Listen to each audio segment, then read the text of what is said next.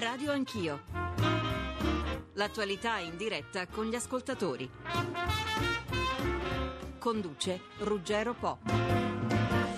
Buongiorno a tutti. Eh, fra poco, come abbiamo sentito poco fa nel giornale radio, eh, fra meno d'un'ora il Consiglio dei Ministri che affronterà il consueto decreto di fine anno, il cosiddetto mille proroghe, dopo l'imprevisto del Salva Roma. Uscita dal Senato, approvata con la fiducia della Camera lunedì, la legge che principalmente è concepita per salvare la capitale dal default e poi appesantita da decine di altre norme, è stata lasciata decadere subito dopo il giorno della vigilia su gestione del Quirinale. Un pasticcio che incendia una nuova polemica politica, un mille proroghe quello di oggi, che dovrà recuperare almeno i contenuti iniziali del Salva Roma. Buongiorno a voi di nuovo, 800 05 0001, il numero verde per intervenire. Eh, Giovanni Legnini, sottosegretario alla Presidenza del Consiglio, buongiorno. Buongiorno a lei e agli ascoltatori. E buongiorno all'economista Luigi Paganetto, presidente della Fondazione Economia dell'Università di Tor Vergata. Buongiorno, professore. Buongiorno. Eh, sottosegretario Legnini, ci aiuti a capire che cosa è accaduto? Ma, insomma, la vicenda è complessa da un punto di vista contenutistico, ma è semplice quanto agli esiti. Il Parlamento ha introdotto molteplici norme eh, nel corso di esame di quel decreto eh, l'eterogeneità delle norme ha, ha snaturato il decreto originario. Come è noto il Presidente della Repubblica valuta i presupposti della necessità dell'urgenza sulla base del contenuto originario del decreto che viene sottoposto alla sua sottoscrizione e quindi si è deciso concordemente il governo e il Presidente della Repubblica di eh, lasciare decadere il decreto. Adesso si pone il tema, come lei diceva, di recuperare le norme sì. più urgenti. Ma prima, prima di arrivare a queste, e le voglio chiedere appunto quali sono, chi è che snatura i decreti durante il passaggio parlamentare? Ma eh, il Parlamento è sovrano, eh, non, non è la prima volta che un decreto viene rigonfiato di contenuti non sempre coerenti con il testo stesso. Eh, devo dire che nel corso del tempo si è formata una prassi o meglio una interpretazione ad opera della Corte Costituzionale, poi richiamata autorevolmente dal Presidente della Repubblica con una nota di, credo di ricordare un paio d'anni fa, che richiamava il Parlamento ad attenersi al contenuto proprio del decreto nell'introdurre modificazioni ed aggiunte. Questa regola, cioè quella di attenersi al contenuto, non sempre viene rispettata e questo è uno di quei casi. Sì, eh, del resto durante questo passaggio, bene o male, il governo dovrebbe vigilare. Non c'è nessun sospetto su qualche manina guardi, governativa durante questo... Guardi, mm. Si può pensare tutto, però il giudizio di ammissibilità delle norme nel corso di esame di, di un decreto legge o di un disegno di legge non spetta al governo, spetta agli organi a ciò deputati del Parlamento. Quindi in questo caso era il Senato che ci doveva guardare meglio l'ammissibilità di una norma o meno è rimessa prima al, al, al Presidente della Commissione e poi alla, all'Assemblea, quindi insomma, eh, eh, fa parte del, del, riparto delle prerogative costituzionali. Senta, comunque molte delle cose che hanno gonfiato il Salva Roma usciranno, alcune verranno riprotette, come si diceva. Alla fine che cosa ci sarà, sottosegretario, nel mille proroghe di oggi? Cosa ci sarà lo deciderà il Consiglio dei Ministri, come è noto è un Consiglio dei Ministri che discute prima di decidere, può pensare quello che si vuole, ma questo è accaduto nel corso di questi mesi, c'è una discussione, una valutazione e poi una decisione e quindi anticipare questa decisione credo che sia incauto, diciamo così.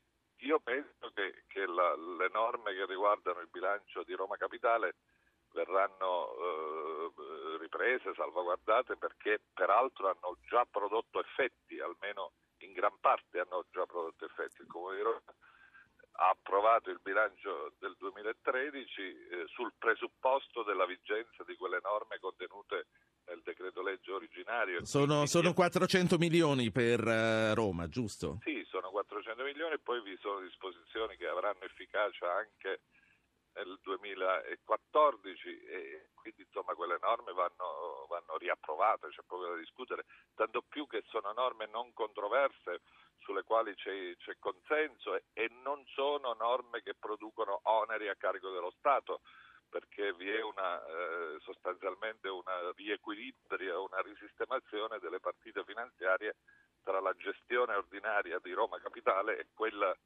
straordinaria liquidatoria quindi, affidata al commissario straordinario. Quindi lo sapremo questa sera, Roma sarà salvata eh, dal default, su questo abbiamo, abbiamo pochi dubbi. E per quanto riguarda gli interventi su Venezia e sulla, mm, sulla, mobilità in Campania, eh, nella zona di Napoli, eh, lei ritiene che queste cose comunque verranno assorbite dal mille proroghe? Guardi, questo, ripeto, appartiene alla valutazione autonoma del Consiglio dei Ministri che si riunirà e deciderà vi, è una quantità rilevante di norme, vanno selezionate, ne, andrà valutata anche la, l'urgenza, eh, per esempio le norme che riguardano la sospensione dei tributi per eh, gli alluminati in Sardegna sono certamente urgenti e quindi quelle andranno reintrodotte, altre con ogni probabilità non hanno quel carattere di urgenza e di differibilità che costituisce un presupposto costituzionale. Quindi Roma e Sardegna zone alluvionate. Sottosegretario Legnini, la ringrazio. Un'ultimissima cosa.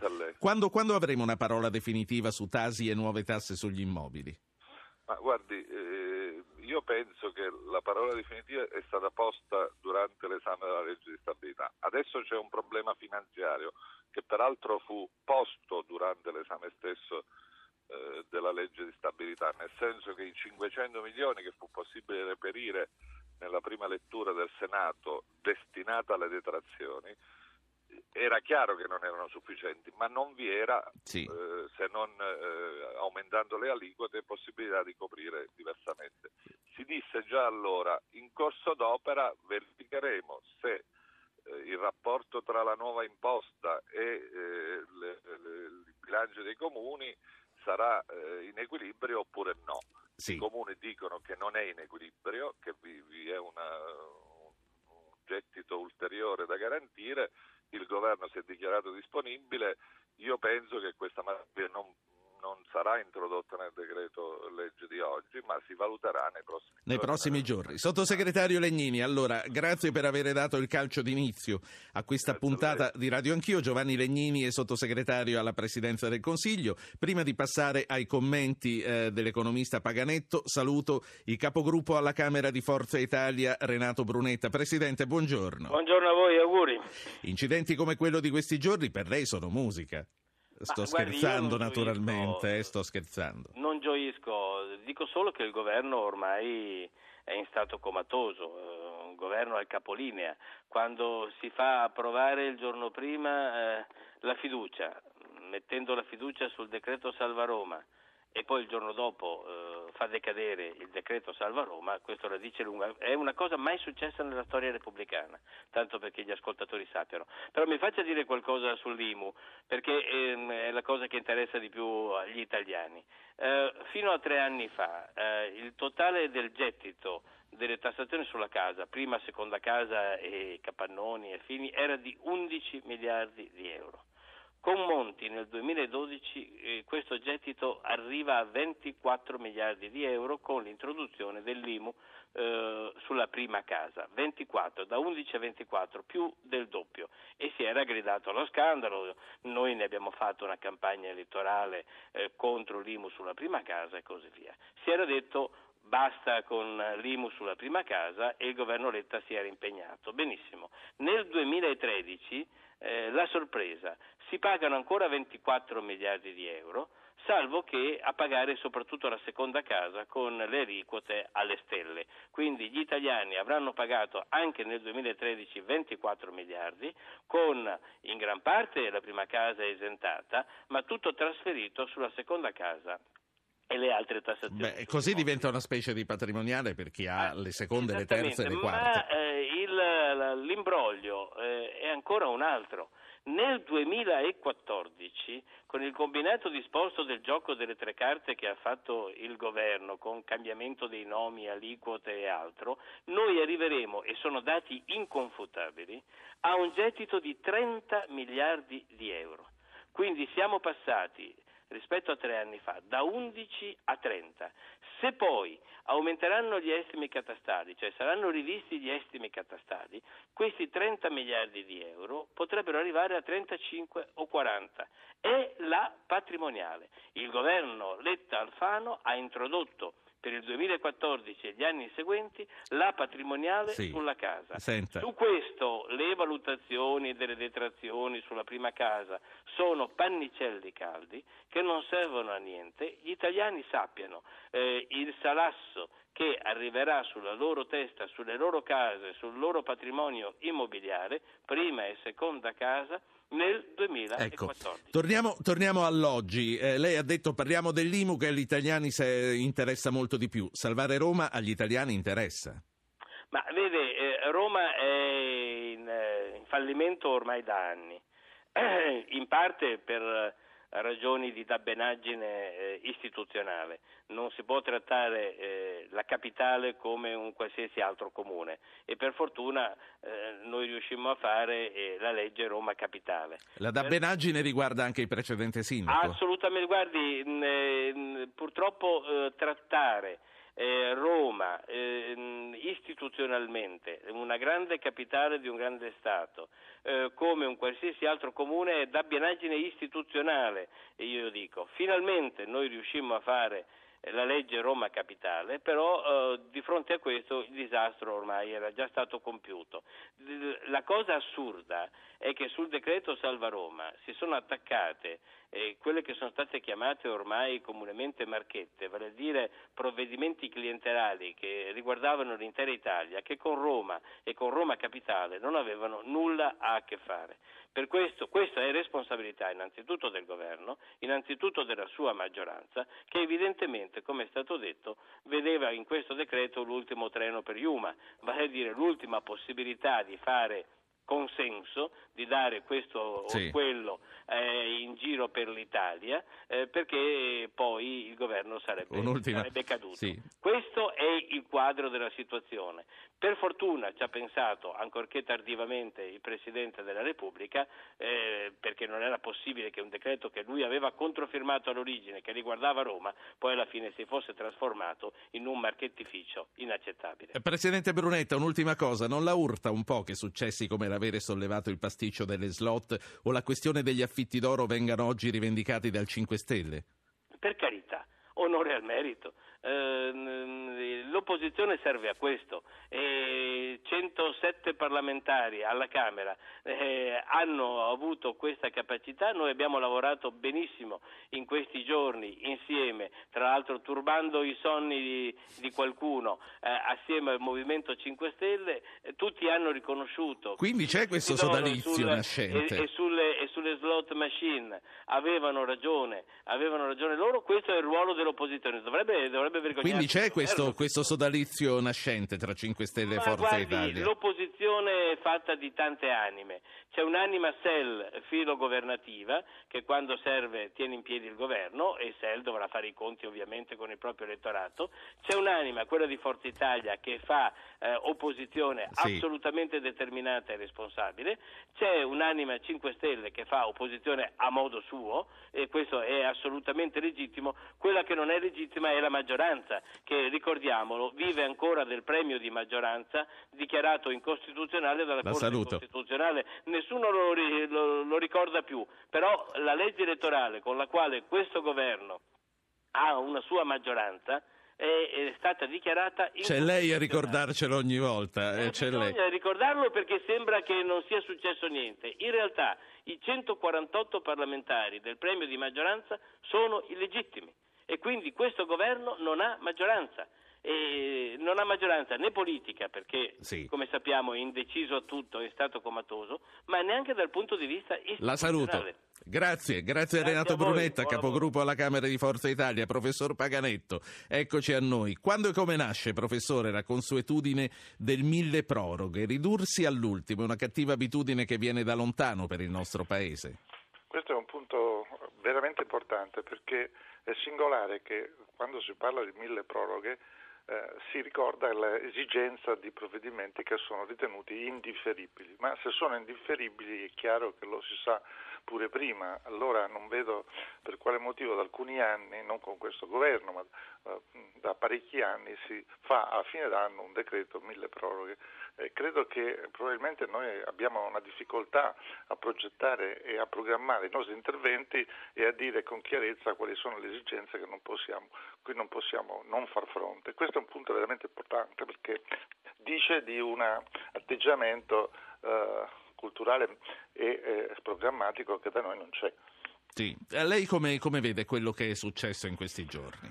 Ma io osservo intanto che questa ancora una volta, come è stato osservato da più parti, ehm, è un esempio di come le lobby possono agire rispetto ai provvedimenti eh, governativi, perché in fondo dire che parte un decreto salva Roma eh, e a questo si aggiungono eh, 20 miliardi di, di, spesa per i trasporti della Calabria, 23 per i treni valdostani, 25 miliardi di Brindisi, eh, è chiaro che snatura eh, non, se, non, solo il senso di eh, urgenza e necessità del provvedimento, ma anche una coerenza intrinseca del provvedimento, perché è chiaro che eh, se parliamo di Salva Roma è una cosa, se parliamo di tante altre cose è un'altra, soprattutto perché, perché eh, può essere che i trasporti per la Calabria probabilmente così e quelli per i treni valdostani siano del tutto eh, investimenti da fare e spese da fare, ma bisogna collocarli in un quadro di coerenza intrinseca che viceversa in questo caso non c'è. Sono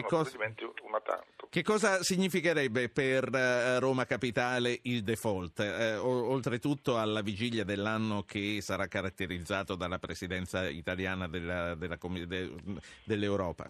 Ma sarebbe un disastro, non c'è dubbio. Quindi io credo che eh, intervenire in questa maniera dice una cosa importante, che quanto è avvenuto nel passato eh, è eh, così, una, eh, così un risultato, ha posto in essere un risultato che è indubbiamente critico per la capitale e credo che questo significhi una responsabilità eh, che eh, noi ci siamo assunti come collettività, dico noi romani, eh, rispetto a quelle che sono le esigenze della capitale.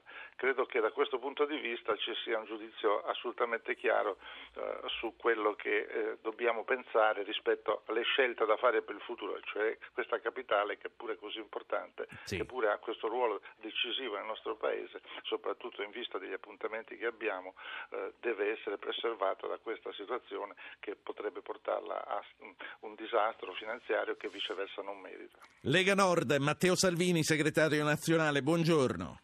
Buongiorno a voi, auguri. Auguri a lei eh, Salvini. Eh, salva Roma, la Lega come si pone di fronte a questa fine ingloriosa? Come qualsiasi ascoltatore che, che, sta seguendo la trasmissione si domanda come è possibile che un comune da solo abbia accumulato 12 miliardi di euro di debiti. Adesso non, non, penso che esista nessun altro comune al mondo che riesce in un record simile, quindi A dovrebbero risponderne personalmente e civilmente tutti i sindaci, gli assessori ai bilanci e gli amministratori che si sono susseguiti in questi 20-30 anni, perché 12 miliardi di euro penso sia un, un record mondiale. E non mi basta dire che, che, che, è la capitale per continuare a tirare fuori i quattrini, 400 milioni. Ci sono tanti comuni in difficoltà, c'è Alessandria in Piemonte, c'è il comune di Milano, c'è, c'è, ci sono i comuni da nord a sud che, che, faticano a tirare fuori 2 milioni di euro per fare la scuola materna nuova e ogni anno do, dobbiamo dare 300, 400, non ho ancora capito quanti centinaia di milioni di euro al comune di Roma. Badi bene, non ce l'ho con i cittadini romani ma con chi li ha amministrati evidentemente. Sì, eh, certo. Eh, vorrei che ascoltassimo insieme Alessandro, un ascoltatore che chiama proprio da Roma. Alessandro, buongiorno. Buongiorno Ruggero, buongiorno a tutti. Buongiorno a lei, dica. Io, eh, vedo, vedo, che lei ha mandato una mail molto lunga, mi metto nelle sue mani Alessandro. Sì, sì, la riassumo. Eh, dunque, io, anche perché buona parte, cose, buona parte delle cose sono state già dette, cioè che il decreto non poteva reggere così in quanto appunto pieno di norme spurie e diverse da quelle originali, quindi questo è stato detto non lo ripeterò. No, mi auguro, mi auguro che non ci sia invece qualcosa di legato a, al patto che era stato fatto con il Movimento 5 Stelle per, non, per uh, inserire poi nel decreto mille proroghe di oggi quella famosa norma sugli affitti d'oro. Si era detto ok, la faremo in un secondo momento, intanto votate questo, cioè, non fate ostruzionismo su questo. L'ora il decreto è caduto, non vorrei che adesso il governo si rimangi la parola, questo lo vedremo nei ministri di oggi. Ecco. La saluto, la saluto e la ringrazio, quindi ho capito di che cosa ha paura. Eh, introduco anche Maurizio Sacconi, che è capogruppo al Senato del Nuovo Centrodestra. Senatore, buongiorno. Buongiorno a lei e agli ascoltatori. Lo chiedo anche a lei, il Salva Roma era da cassare. Ma credo che eh, sia stata quantomeno opportuna eh, la sollecitazione che, che è pervenuta al governo a che eh, si desse anche un segnale al Parlamento, quantomeno eh, prendesse il governo stesso atto anche rispetto a propri comportamenti e eh, aprisse con il Parlamento un confronto sul modo con il quale i provvedimenti devono essere trattati, tanto più quando hanno caratteristica di necessità ed urgenza e hanno quindi un tema eh, ben eh, circoscritto eh, che, eh, al quale si devono attenere anche gli emendamenti parlamentari. Eh, questa, eh, questa riflessione sul modo di legiferare credo si rivelerà utile. Dal punto di vista pratico non accade nulla di eh, irreparabile, nel senso che i contenuti indifferibili saranno oggi ripresi dal provvedimento di urgenza che adotterà il governo e che aveva già in programma di adottare. Altri contenuti saranno esaminati con maggiore ponderazione e mi auguro anche con maggiore qualità eh, della normazione in altra sede. A quali sta Quindi- pensando? Ma nulla, cioè non all'uno piuttosto che all'altro in particolare, ma quando si introducono in un decreto legge, cioè in un treno rapido, e questa è la ragione per cui viene fatto, eh, materie diverse con la velocità di esame che è propria del decreto legge, eh, inevitabilmente può prodursi una eh, riflessione insufficiente, una qualità anche normativa insufficiente. Abbiamo visto pareri altalenanti su alcuni, su alcuni temi. Ecco, questo non deve più accadere. C'è stato un, eh, un abuso diciamo, della, eh, del potere emendativo, eh, lo dico in particolare con riferimento Certo. sia al decreto ma anche alla legge di stabilità. Eh, la legge di stabilità è tornata ad essere un provvedimento omnibus eh, e questo non va bene, la legge di stabilità è essenzialmente un atto del governo. In, certi, in molti parlamenti europei il Parlamento o la approva o la boccia così com'è. Da noi è giusto, date le nostre caratteristiche costituzionali, che possa essere emendata, ma Sì. entro certi limiti e quei limiti sono le grandi scelte eh, di ehm, eh, di- le, le grandi scelte relative ai flussi finanziari, sia a quelli in entrata che a quelli Le in grandi uscita. scelte. Io a questo Le punto voglio tornare alla Lega Nord, al segretario Matteo Salvini, sulle grandi scelte, perché ognuno vede grandi eh, alcune cose e non altre, ma anche su quello che diceva il nostro ascoltatore Alessandro, quindi sugli affitti d'oro. C'è il rischio che eh, vengano fatti scendere da questo rapido gli affitti d'oro, Salvini?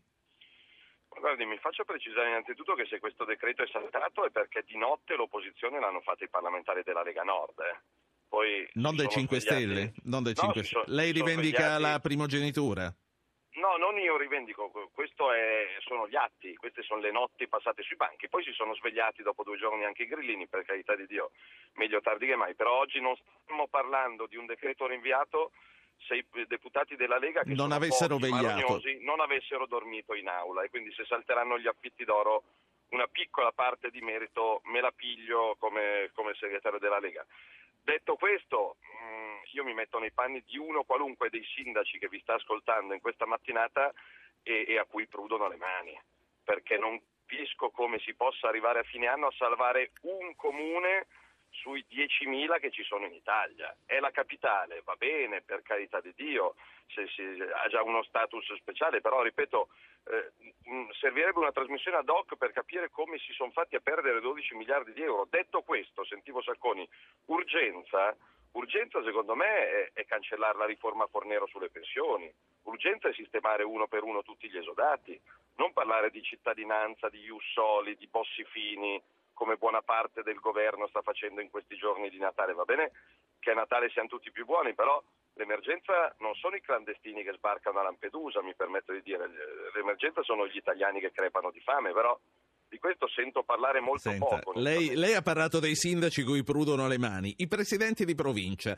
in che stato d'animo sono? Glielo chiedo perché il 2014 sarà l'anno delle riforme, elettorale ma non solo. Quella delle province è stata confermata come una priorità. Lei che cosa ne pensa? La Lega che cosa ne pensa del disegno di legge del Rio? Guardi, io parlo di quello che conosco. Le province che conosco mh, e, e che amministriamo eh, hanno i conti in positivo e cancellare alcune province lombarde, ad esempio cancellare la provincia di Sondrio, quella di Brescia, quella di Bergamo, sarebbe un costo per lo Stato e per i cittadini, non un risparmio. Poi ci sono province di 100.000 abitanti, 200.000 abitanti che non hanno né capo né coda, ma come sempre in Italia non, non si può parlare, fare di tutta l'erba un fascio. Il decreto del Rio è una vaccata, perché lascia in vita le province con i costi delle province semplicemente non le fa più eleggere dai cittadini. Quindi sono province che esistono, che costano, che fanno poco e che non vengono elette. A quel punto o qualcuno ha coraggio di fare qualcosa su cui la Lega non è d'accordo, quindi cancellarle tout Sì. court. Se devo cancellare qualcosa, riprendo Luigi Einaudi, cancello le prefetture, che costano di più, fanno di meno, non sono elette da Senta. nessuno. Allora, qui abbiamo cambiato il riferimento zoologico, comunque lei si, si è espresso molto chiaramente. Maurizio Sacconi, senatore, pensando al 2014, pensando a questi step importantissimi che aspettano il governo e il nostro paese, lei come vede il rapporto futuro fra voi e il Partito Democratico? Non c'è nessun senso di prevaricazione da parte dei vostri partner di maggioranza? Io credo che vi sia consapevolezza che un governo di coalizione si regge sempre solo sul reciproco rispetto e che eh, questo anno che può essere eh, straordinario in senso positivo, cioè utile eh, a rappresentare la transizione da una vecchia dimensione a una nuova dimensione sia istituzionale che eh, politica, quale i cittadini potranno scegliere nel 2015, eh, deve essere riempito soprattutto di due decisioni fondamentali. L'una quella eh, istituzionale, relativa in modo particolare alla legge elettorale, ma anche al superamento del nostro a proposito barocco bipolarismo perfetto, il superamento cioè del, delle due Camere con la doppia approvazione Sì. di tutti i provvedimenti come eh, finora noi abbiamo avuto.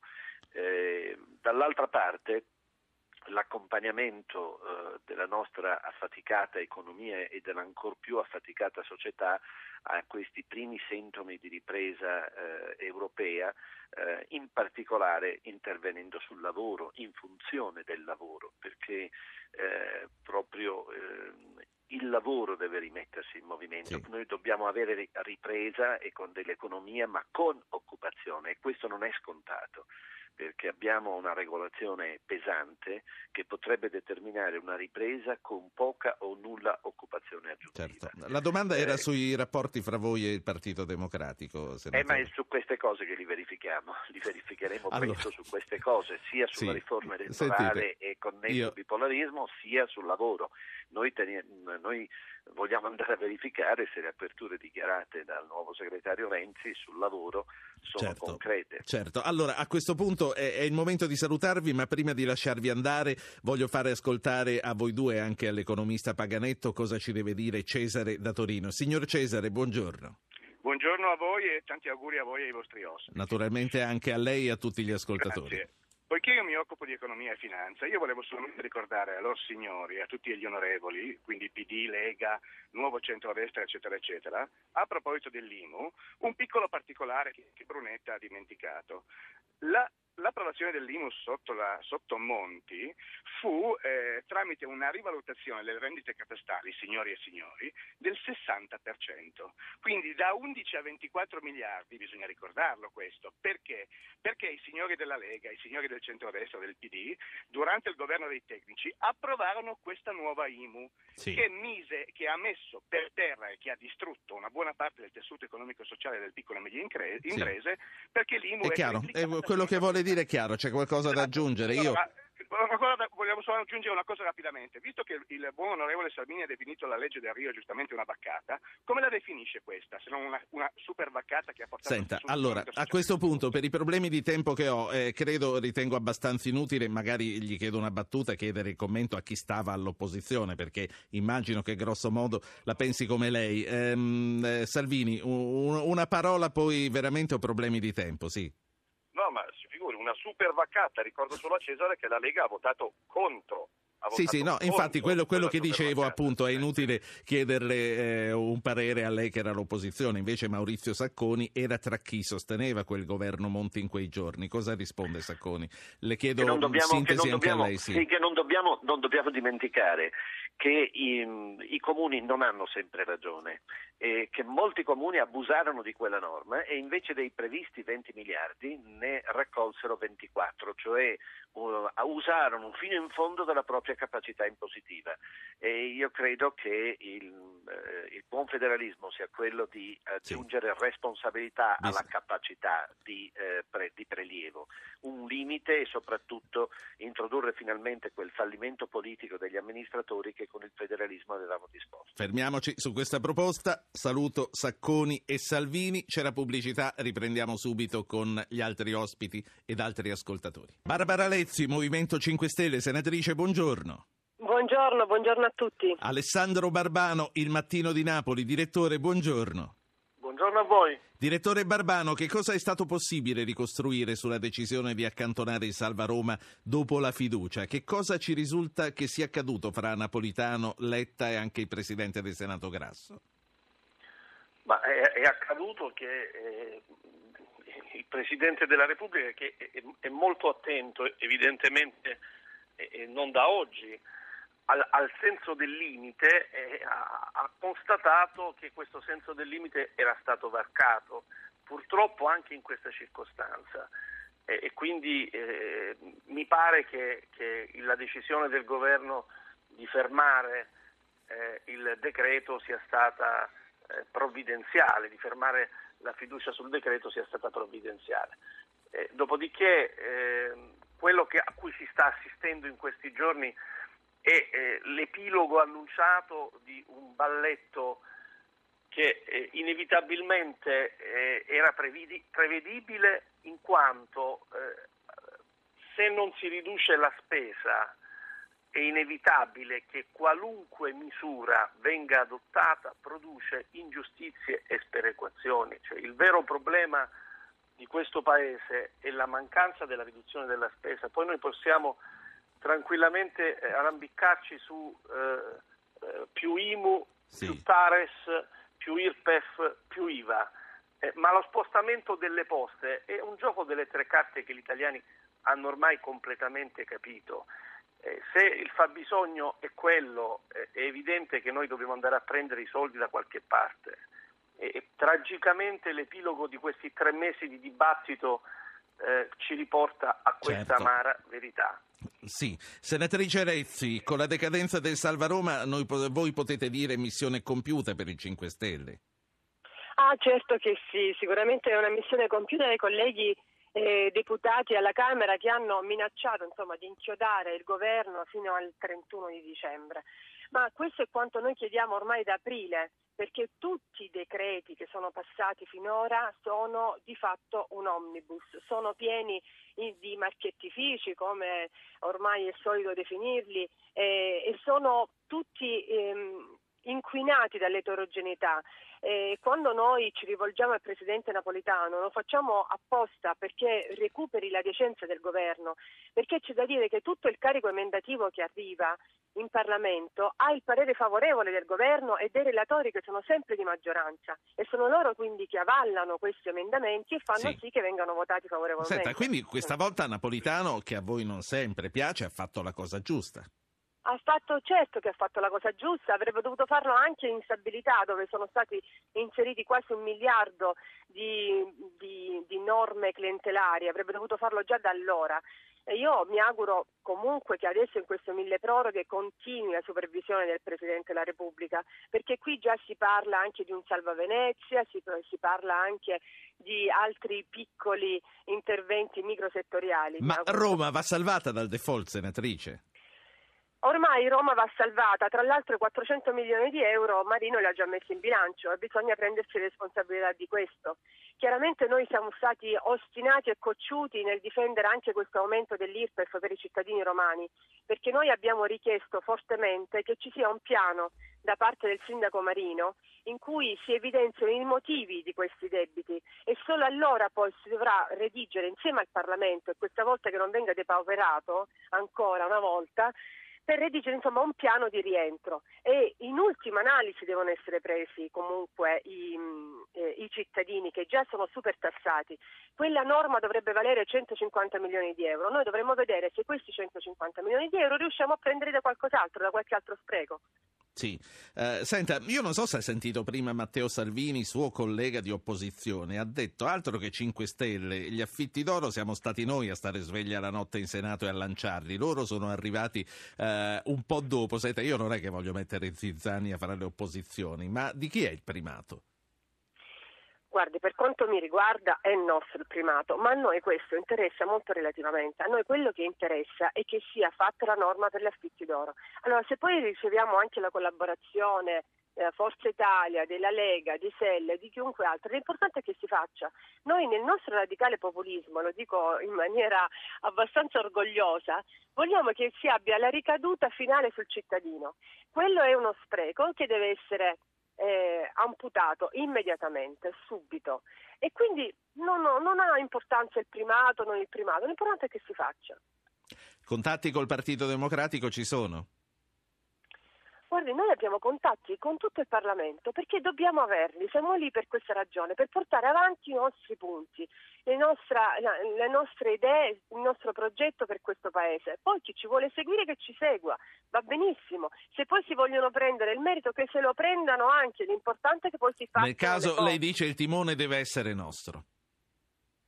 Guardi, il timone è nostro cioè, io con questo non voglio essere presuntuosa, però noi agiamo nel nostro agire, condizioniamo fortemente questo Parlamento.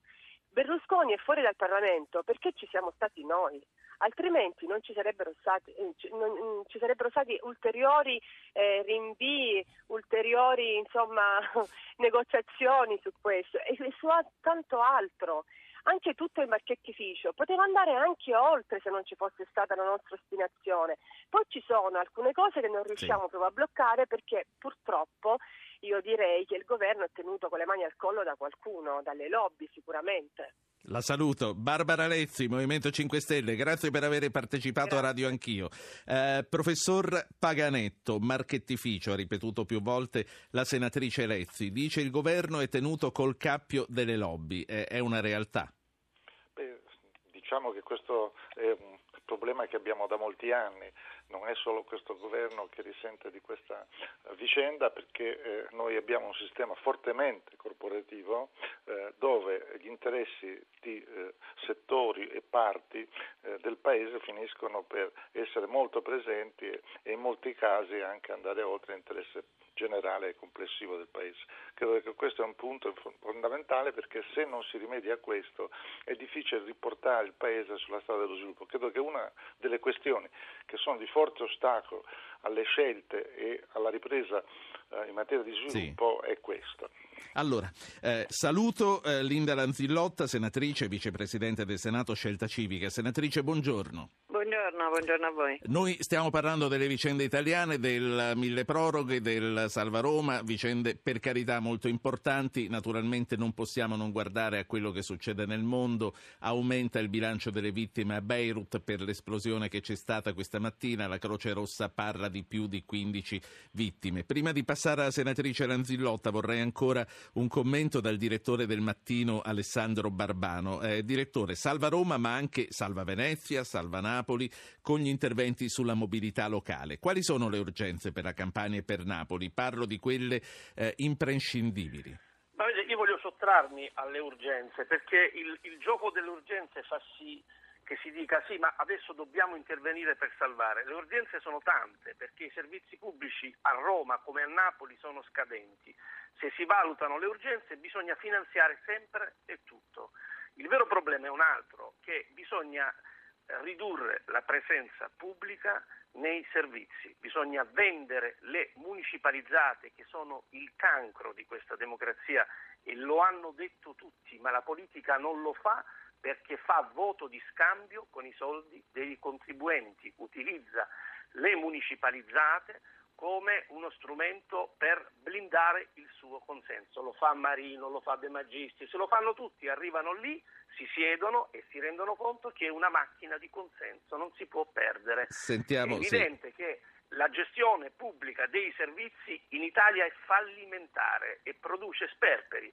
Poi è chiaro che l'ultimo giorno utile ti trovi di fronte all'autobus che non passa più e sei certo. costretto a puntare Sentiamo... sul finanziamento. O si inverte questo, questo modello diciamo, amministrativo, oppure non c'è destra, non c'è sinistra, non ci sono 5 Stelle. Vedete cosa ha detto il 5 Stelle? Beh certo, bisogna, bisogna salvare, finanziare, perché i 5 Stelle sono convinti che la gestione pubblica di servizi sia la migliore, hanno fatto eh, loro anche i referendum sull'acqua, i referendum sul, su tutta la difesa della statualità, esattamente il Sì. buone che loro dicono di voler contrastare. È lo Stato che deve uscire dalla- non dall'economia, ma dalla gestione dei servizi pubblici, altrimenti non ci saranno mai risorse e mai la possibilità Uscire di dalla gestione dei servizi pubblici. Sentiamo che cosa ne pensa Linda Lanzillotta, scelta civica.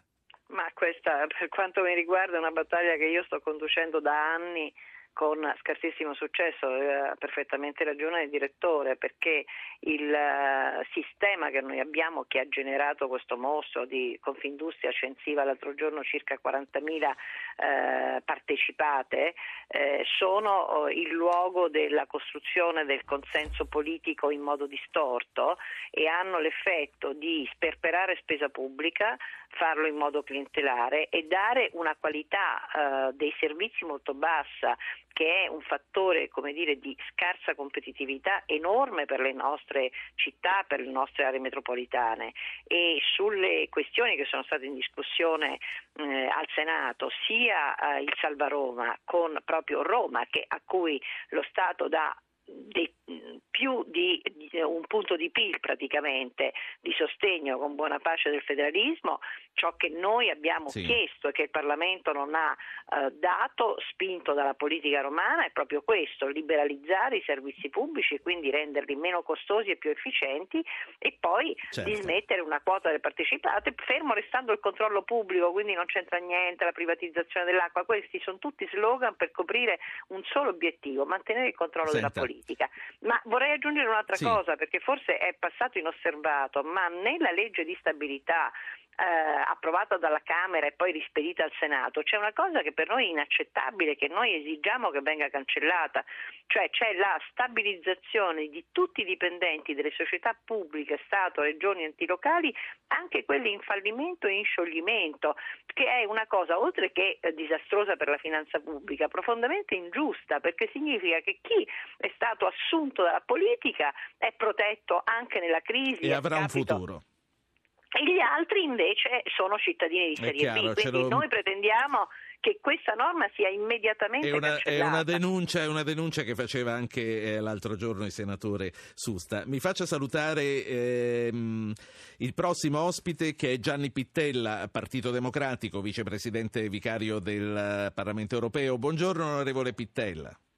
Buongiorno a tutti, a lei e a tutti i radioascoltatori e tanti auguri. E, e buongiorno anche alla senatrice Loredana De Petris, che è capogruppo del gruppo misto al Senato ed è di SEL. Eh, buongiorno senatrice De Petris. Auguri a tutti. Auguri a voi naturalmente. Eh, uscire dalle municipalizzate, questo è il tema che ci è stato proposto eh, dal direttore del mattino Angelo Am- Alessandro Barbano. Eh, Pittella, qual è la posizione sua e qual è la posizione del Partito Democratico sulla gestione delle municipalizzate? Io posso dire qual è la mia posizione. La mia posizione è quella di uscire dalle, dalle partecipate che sono diventate nel corso degli anni dei veri e propri postifici. È una battaglia che ho fatto anche nel corso dell'ultima campagna congressuale del mio partito, sarà oggetto di discussione all'interno del mio partito, mi auguro che prevalga questa posizione. A proposito di postifici, sulla denuncia di scelta civica dei precari della pubblica amministrazione che a questo punto vengono, eh, stanno per essere regolarizzati eh, con buona pace, eh, dica eh, Lanzillotta non della pubblica sì, amministrazione, delle... quelli sono già stati stabilizzati. Certo. A, a, proposito della stabilizzazione di questi precari eh, delle società, qual, che cosa ne pensa lei Pittella? È, è, una prevaricazione rispetto a chi potrebbe avere con concorsi regolari eh, posti futuri? Ma io dico che eh, bisognerebbe a un certo punto fare una scelta di priorità. Oggi si dice non ci sono soldi e va bene perché sono, c'è tutto il vincolo europeo, io mi batto per allentare questo vincolo, va bene, messo tra parentesi questo, ma se non ci sono soldi ce ne sono pochi. Quali sono le priorità oggi per l'Italia? Priorità la priorità per l'Italia oggi è quella di ridurre il peso fiscale, le tasse sulle imprese sul lavoro. Allora se noi spendiamo i soldi per fare queste operazioni simili clientelari, poi non ci possiamo lamentare sì. che non ci sono soldi per dare un impulso all'economia. Questo è il punto, al di là che, che si crea una discriminazione nei confronti di chi potrebbe fare concorsi, c'è un problema di fondo politico. Eh, L'Italia deve scegliere che cosa vuole fare, altrimenti continua a fare la politica che ha fatto negli ultimi anni, cioè di accontentare questo, di accontentare quello e l'economia non riparte. Ecco, a questo punto torniamo alla vera questione di oggi che è il Salva Roma. Il Salva Roma eh, lasciato decadere per le ragioni che ormai sappiamo e eh, alcune delle norme, quelle dal quali era partito, a cominciare dal rischio di default di, di Roma Capitale eh, che verranno riprotetti nel mille proroghe che sta per essere discusso dal Consiglio dei Ministri. Torniamo a questo con voi tre e do la parola a Loredana De Petris su quello che è successo. Come lo valuta SEL, senatrice De Petris? Ma, eh, io credo che mh, mm, il Presidente della Repubblica ha fatto bene e, e si è mosso diciamo, sul solco giusto anche di rispetto del, del, della Costituzione perché il decreto appunto si era riempito di tantissime cose che non c'entravano assolutamente nulla. Devo dire però che ormai noi purtroppo di questi decreti, quindi non è soltanto perché sono stati riempiti dal, questa volta dalle, dalle, Camere di elementi magari spuri, ma assistiamo continuamente al, alla promulgazione di una serie di decreti da parte del governo che, hanno, che sono omnibus, che hanno all'interno di tutto di più. Cioè se lei vede questi ultimi mesi, insomma, sì. noi avremo eh, posto la pregiudiziale di costituzionalità su un numero molto Senta. alto di decreti perché questa è diventata diciamo, nonostante ci siano stati pronunciamenti della Corte, richiami del Presidente della Repubblica, ma il governo diciamo, ha continuato in modo indefesso a a, a sfornare Sentite. decreti che hanno di ah, tutto di più. Ecco, io adesso, in questo sì. caso meno male che il Presidente ha, diciamo, è intervenuto. Sì, lei dice meno male che il Presidente è intervenuto. Adesso voglio dare subito la parola ad Antonio e Furio che sono due ascoltatori. Ma a proposito del Presidente che è intervenuto, eh, voi dove eravate mentre al Senato questo eh, decreto e questa, questo Salva Roma si stava gonfiando? Eh, De Petris. Vede, noi interveniamo tranquillamente e forse siamo tra i pochi anche diciamo, ad aver fatto una dura opposizione, infatti abbiamo votato contro in questo Lanzillotta?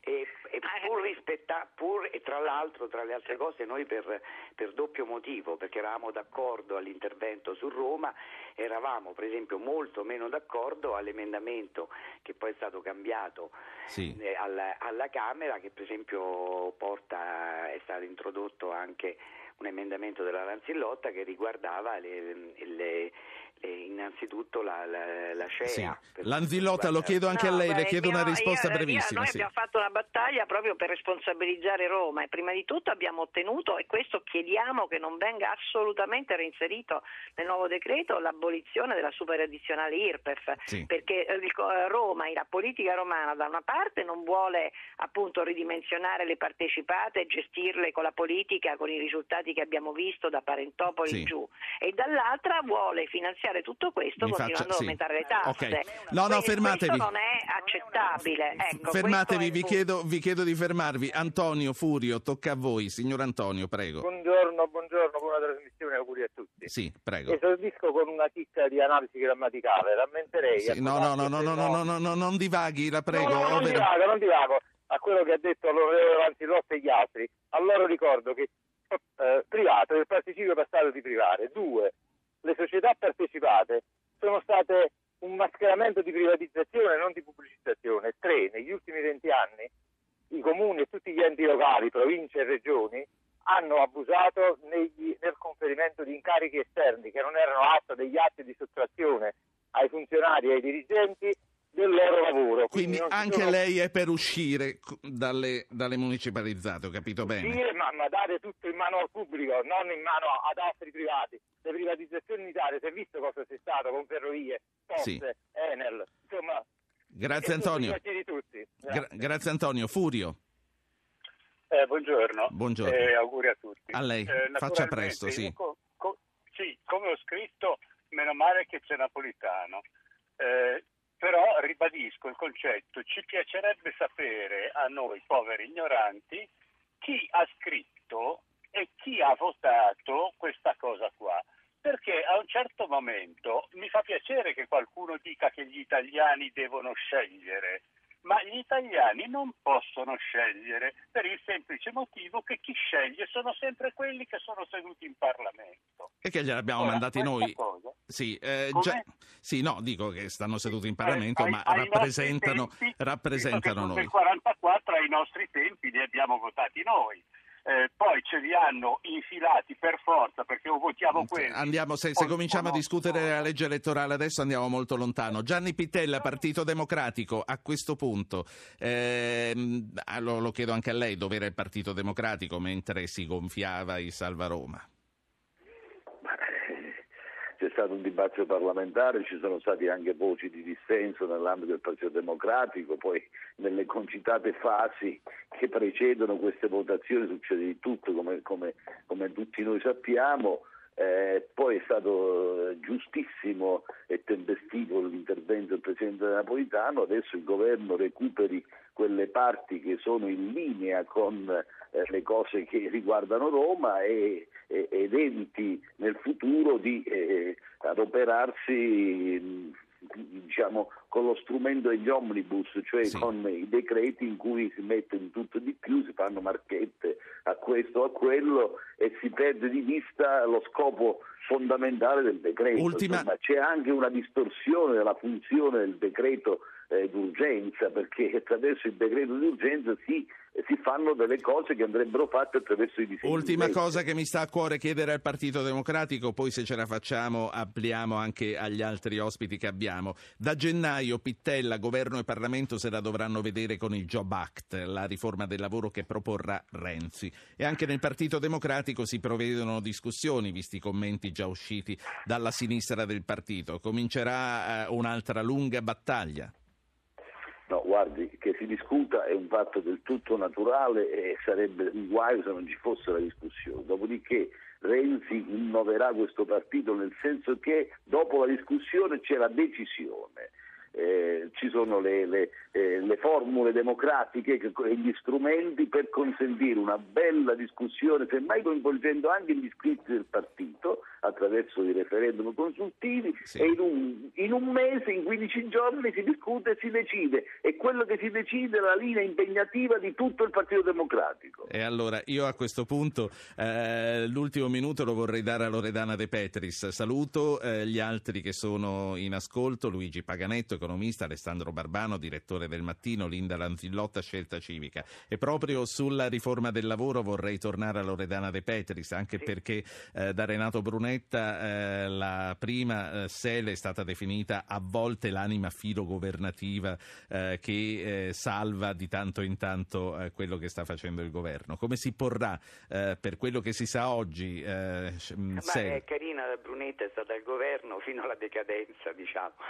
Eh, quindi l'accusa noi. Intanto una, Ho un minuto Sì, scarso. sì, scarso, volevo precisare sulla storia di Roma, perché si parla di Roma genericamente, stiamo parlando di una situazione di un sindaco che c'è da sei mesi e poi volevo dire che l'emendamento che era per esempio per vendere le ulteriori quote della SCEA era in totale contrasto con quello che è stato il referendum popolare a proposito di rispetto de, da parte Sì. dei parlamentari di quella che è la volontà popolare. 20 Sulla secondi, lavoro. lavoro. Sulla questione del lavoro, noi vedremo il progetto, dico soltanto una cosa, non è che il lavoro si crea, questo Paese ha bisogno disperato di lavoro, ma non è che si crea co- continuando a, a- a intervenire sulle, sulle regole. Credo che noi avremmo bisogno, come abbiamo tentato di fare nella nostra proposta per la legge di stabilità, di un grande piano per il lavoro per questo Paese, perché oggi C'è la siamo di sigla. fronte a una vera disperazione. Non ci posso fare niente. Ci cacciano. La saluto. Buone feste a tutti. di nuovo.